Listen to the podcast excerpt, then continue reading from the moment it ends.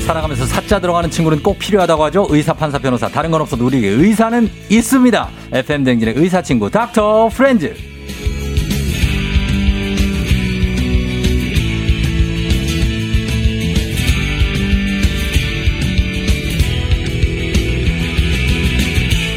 유전자의 힘은 위대하다. 피는 못 속인다는 설을 의학적으로 증명하신 분입니다. 본인, 본인을 똑 닮은 딸과 아들을 둔 이비인후과 전문의 65만 구독자를 가진 의학 전문 유튜버 이낙준 선생님 어서 오세요. 네, 안녕하세요.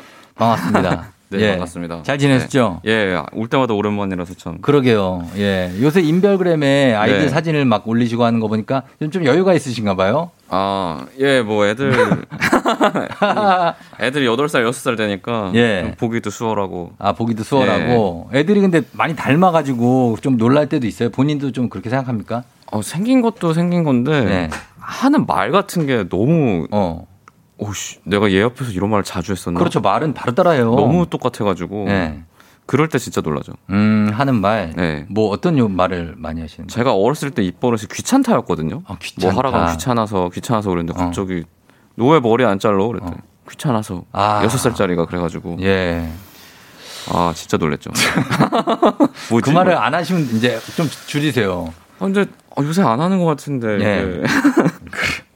그럴 수 있습니다. 예. 그리- 그리고, 어, 선생님 운세 한번 볼게요. 아 예. 오늘 코인 운세방을 하는데, 아 선생님 운세 휴대폰 뒷번호가 어떻게 돼요?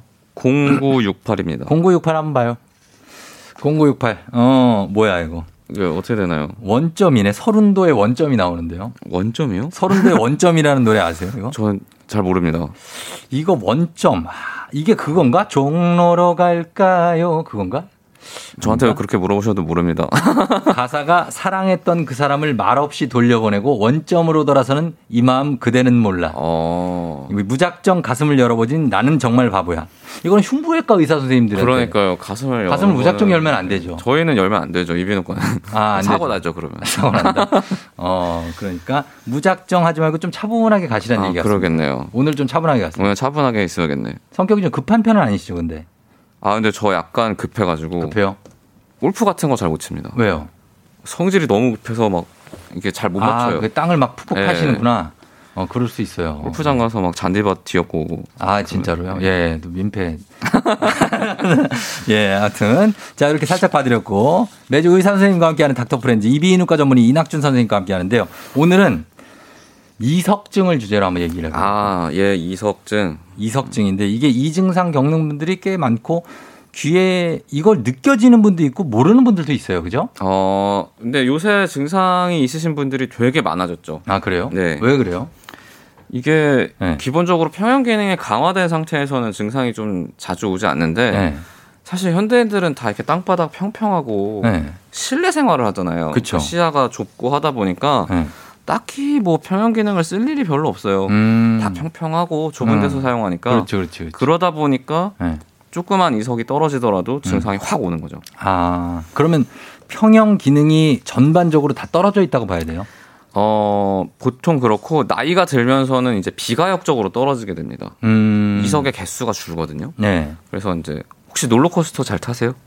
지- 아, 예전엔 잘 탔는데 지금 못 타요. 그쵸, 다 그렇거든요. 다 그렇죠. 왜냐면 평형이 떨어져서 그래요. 네. 어, 예? 아빠는 그냥 밑에 있을게. 네, 왜냐면 뭐 괜히 호기롭게 막 아들이랑 같이 탔다가 네. 아유.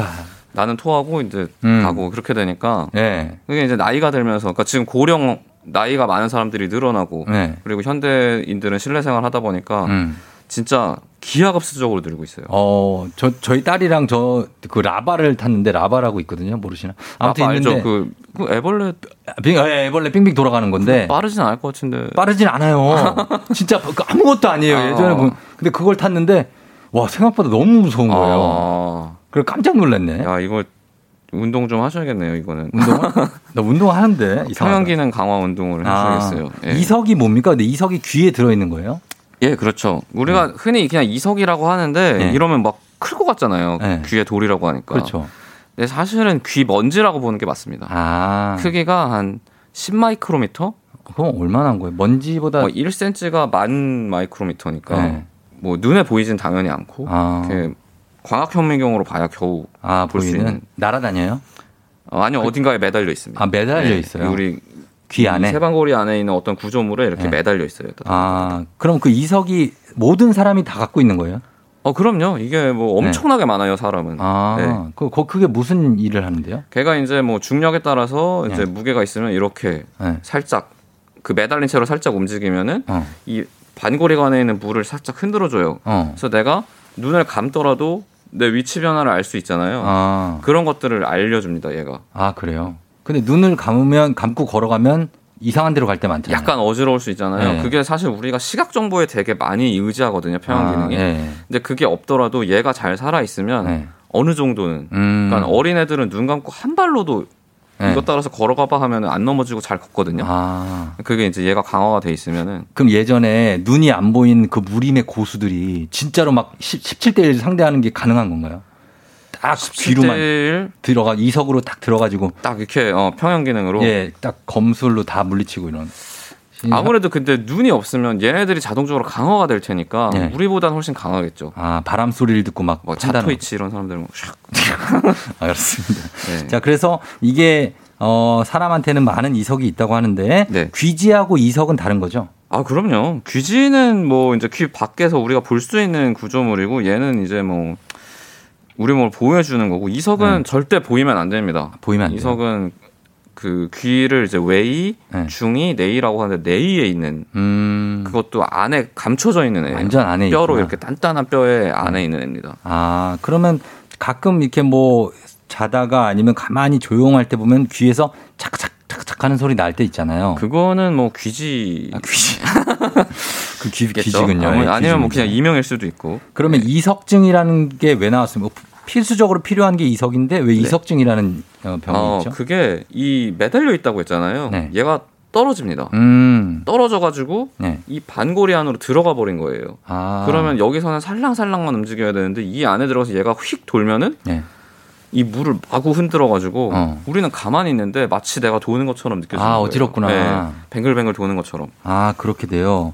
그러면은 그게 어지럼증이 원인이다 하는데 그 빈혈일로 그럴 수도 있잖아요. 아, 그러니까 우리가 어지러운 게. 보통 어지럼증을 세 가지 원인으로 분간을 합니다. 이제 심장, 네. 이제 이제 혈류라서 빈혈도 여기로 아, 그냥 심장. 분류하고 그다음에 이제 머리, 네. 그다음에 귀인데 심장은 혹시 막 엄청 운동하고 널브러져 있다가 일어날 때 어지럽죠.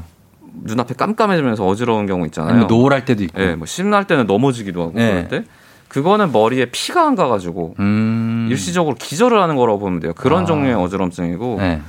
귀는 이제 이런 평형 기능이 이상해지면서 보통은 감각이 헷갈리게 돼가지고 네. 뱅뱅 돕니다. 아. 뱅뱅. 뱅뱅 돈다고요. 머리 같은 경우에는 뭐 뱅뱅 돌 수도 있고 음. 네. 뭐 그냥 띵한 어지러움을 유발할 수도 있고 굉장히 다양하고 어, 그렇게 조금 다르다는 거죠. 네.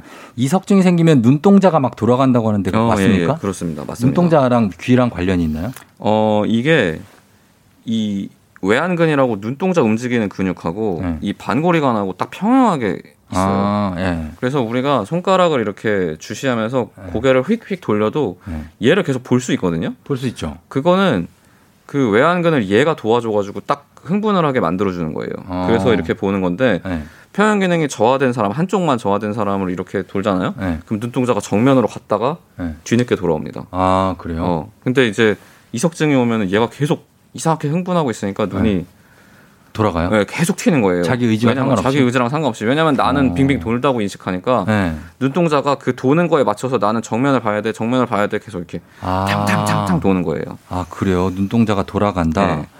그러면 이 원인이 뭡니까? 이석증이 생기는 원인이 보면은 뭐 거꾸로 물구나무 서기 하다가 이석증이 발생했다 이런 분들도 있는데. 어, 그렇죠. 물구나무 서기는 일단 이석증이 있는 사람들한테는 절대 금기입니다. 아, 금기예요 재발을 유발할 수가 있어요. 어. 네. 근데 이제 이석증이 사실 정식 명칭은 아니거든요. 아, 그래요? 정식 명칭은 양성, 예. 현운성, 돌발성 어지럼증입니다. 어, 길다. 양성은 이제 이거는 뭐 큰일 나는 건 아니야, 네. 죽는 건 아니야 이런 뜻이고 현운은 이제 삥삥 돈다. 음. 돌발성은 갑자기? 이게 약간 부끄러운 건데 네. 바- 갑자기라고 생각할 수도 있지만 예. 사실 의학적에서는 뭐예요? 잘 모르겠다. 네. 잘 원인은. 모르겠다. 원인이 뭔지 모르겠다. 아 돌발성이라. 네, 돌발성이다. 아 네. 그런 거거든요. 그래서 뭐 외상 같은 경우에도 생길 수 있어요. 머리를 팍 부딪히면은 이속이 끊어질 수 있으니까. 음, 근데 그거 외에도 뭐 스트레스, 감기 음. 이런 걸로도 다 생길 수 있습니다. 그래요. 그리고 남자보다 여자가 더 많이 생긴다는데 맞습니까? 이게 이제 두 가지 원인이 있어요. 예. 그 이제 이게 더 잘 끊어지거든요. 왜냐면은 이석이. 예. 여성분들이 이제 갱년기 이후로는 에스트로겐이 줄어들면서 골다공증 같은 게 문제가 되잖아요. 네. 그게 생기면 어, 이게 생기면? 잘 떨어집니다 이성이. 음, 그리고 호르몬. 비타민 D가 이제 햇빛을 봐야 생기는데 네. 아무래도 여성분들이 더 양산도 많이 쓰고 하니까 아. 뭐 조금 더 잘 생겨요. 근데 뭐 우리나라에서는 사실 남자도 네. 군인하고 어부 말고는 다 부족합니다. 비타민 D가 햇빛을 음. 잘 안 보기 예, 때문에. 예. 그래서 뭐 그렇긴 하지만 하여튼 여성분들 그것 때문에 더 잘 생기는 경우도 있고 음, 또 남성분들보다 신체적인 활동이 좀 적잖아요. 적으면 그렇다 보면은 평형 기능이 좀 약화가 돼 있기 때문에 음. 같은 이석이 떨어져도 증상이 더 심할 수 있고 예. 뭐 증상의 유무가 생길 수도 있고 그렇죠. 음, 그런 정도의 이유가 있다. 네. 어, 그러면 이거 치료를 어떻게 합니까? 보통 보면은 머리를 네, 저도 맞아요. 예전에 이거 해본 적 있는데 아, 머리를 해본 막 적 있어요? 네. 오. 저도 이석증이 있었던 적이 있는 것 같아요. 오. 예전에 어 이석이 있네요 막 이렇게 하셔가지고 머리를 막 이렇게 흔들어 가지고 그렇게 맞추고 막 음, 뭐 네네네. 그렇게 하는데 그걸로 치료하는 거 맞습니까? 그러니까 이게 눈에 보이지 않을 만큼 작은 구조물이긴 한데 네. 그러니까 이제 우리가 이제 방향을 봐요. 음. 어느 쪽 반고리관에 문제가 생긴 건지 검사를 해볼 수가 있습니다. 음. 이게 방향을 딱 틀어가지고 네. 그러니까 그 반고리관이 평형이 되는 자세를 만들어서 고개를 휙 돌려요. 어. 그럼 그때 어지럼증이 있으면 아 이 사람은 네. 뭐 오른쪽 후반고리관에 지금 이석증이 생겼구나. 음. 그럼 얘를 다시 그 끊어져가지고 지금 반고리관에 있어서 문제니까 얘를 네. 다시 그 이 안으로 넣어주면 되겠다. 그래서 이제 음. 그 매뉴얼에 맞춰서 이렇게 네. 고개를 돌리다 보면 들어가거든요. 어. 근데 이제 워낙 작은 구조물이고 우리가 네. 눈으로 직접 보고 하는 게 아니라 이 안구진탕으로 대충 유추해서 하는 거라서 네. 한 번 했을 때 좋아질 확률은 한 60에서 70%. 어. 근데 이것도 나이에 따라 달라요. 젊은 나이는 음. 더 빨리 좋아지고 음. 좀 나이가 드신 분들은 이석이 안에서 쪼개지기도 하고 네. 하나가 아니라 두 개가 떨어져 있기도 하고 그러거든요. 음. 그래서 이제 그거 조금 시간이 걸리죠. 그렇죠. 그래서 계속 그 가끔씩 얘기하시더라고. 어 이석이 있는 것 같다. 뭐. 어. 그러면 근데 얘가 한 번 생기면 재발을 좀 되게 잘해요. 재발을 아 그래요. 그러면 이런 분들은 만약에 이석증이 있다고 하는 분들은 네. 어떤 걸 좀 조심해야 됩니까? 물구나무는 일단 안 되고 아, 물구나무는 절대 안 되고요. 어. 절대 안 돼요. 절대 안 되고 네. 비타민 D가 보충했을 때 조금 이 이석증 재발률이 줄어든다라는 아, 보고가 있어요. 비타민 D.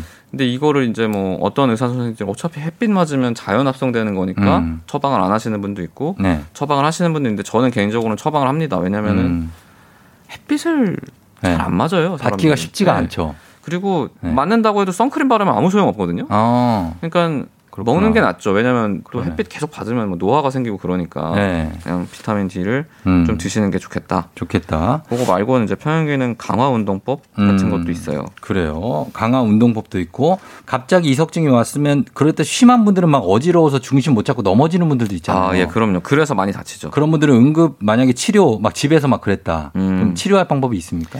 근데 이게 만약에 내가 이미 내 이석증이 있는 걸 알고 있고 이 네. 증상이 익숙하다 그러면은 집에서 좀 해볼 수 있는 게 있지만 음. 처음이에요. 처음이에요.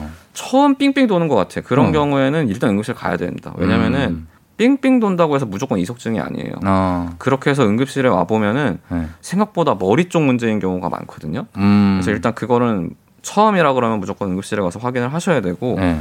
나는 이제 이석증인 걸 알고 있고 네. 전에랑 똑같아 증상이 음. 그런 경우에는 일단 상비약으로 저희 보통 처방을 해줘요 음. 그걸 일단 먹어보시고 효과가 없다 그러면은 사실 셀프 운동법이 있긴 있어요 어. 침대에 이렇게 걸터 앉아서 침대에 걸터 앉아서 이렇게 고개를 이걸 돌려요 양옆으로. 그러니까 라디오에서 어떻게 설명하지? 아니, 고개를 고개를 돌린 양옆으로 상태에서? 말로 설명. 예. 뒤통수로 떨어지는 거예요 아 고개를 돌린 상태 예. 뒤통수로 떨어져요. 이게 약간 병원에서 하는 치료법을 흉내내는 겁니다 예. 그리고 다시 정면 보고 앉았다가 어. 또 이렇게 하고 뒤통수로 뒤통수 떨어졌다가 떨어진다는 게 뭐예요? 이렇게 그러니까 뒤를 기울이다가 휙 하고 앉는 거 누는 아, 거예요 누르는 거. 다시 앉고 어. 근데 이거 자체가 좀 어지러워요. 그러네요. 그래서 할 수 있는 사람도 있는데 예.